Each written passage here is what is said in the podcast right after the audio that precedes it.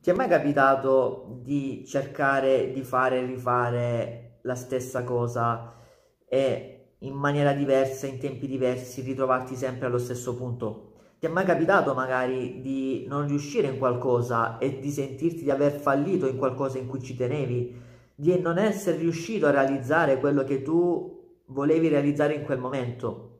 L'errore più comune in questi casi è quello di etichettarci come un fallimento.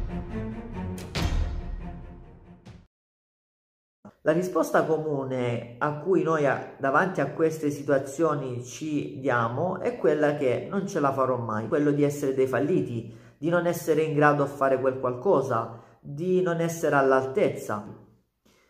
Io mi chiedo, ma come mai se sappiamo che una soluzione c'è e c'è di sicuro, a meno che non stiamo parlando di voler volare o un qualcosa che ad oggi non è mai stata dimostrata, allora un attimo mi faccio una domanda e mi dico ok, forse ho sbagliato obiettivo, forse volevo troppo dalla vita. Altrimenti, se sicuramente è un qualcosa di realizzabile, mi chiedo semplicemente ma come mai io non ci sono riuscito? Dove ho sbagliato?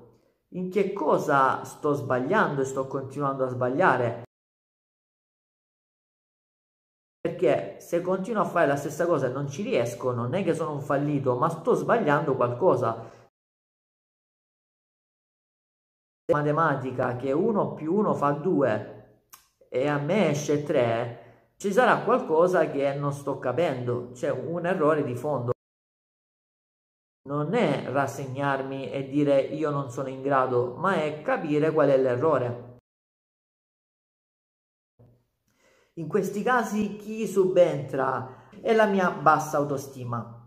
È quella vocina che non appena commetto il primo errore immediatamente mi dice te l'avevo detto io eh, che non ce l'avresti fatta o immediatamente è lì pronta a scattare e ad abbattermi. Innanzitutto devo lavorare con questa bassa autostima rispecchiando in me che se, se è una cosa che si può fare sicuramente si fa, perché io non la posso fare?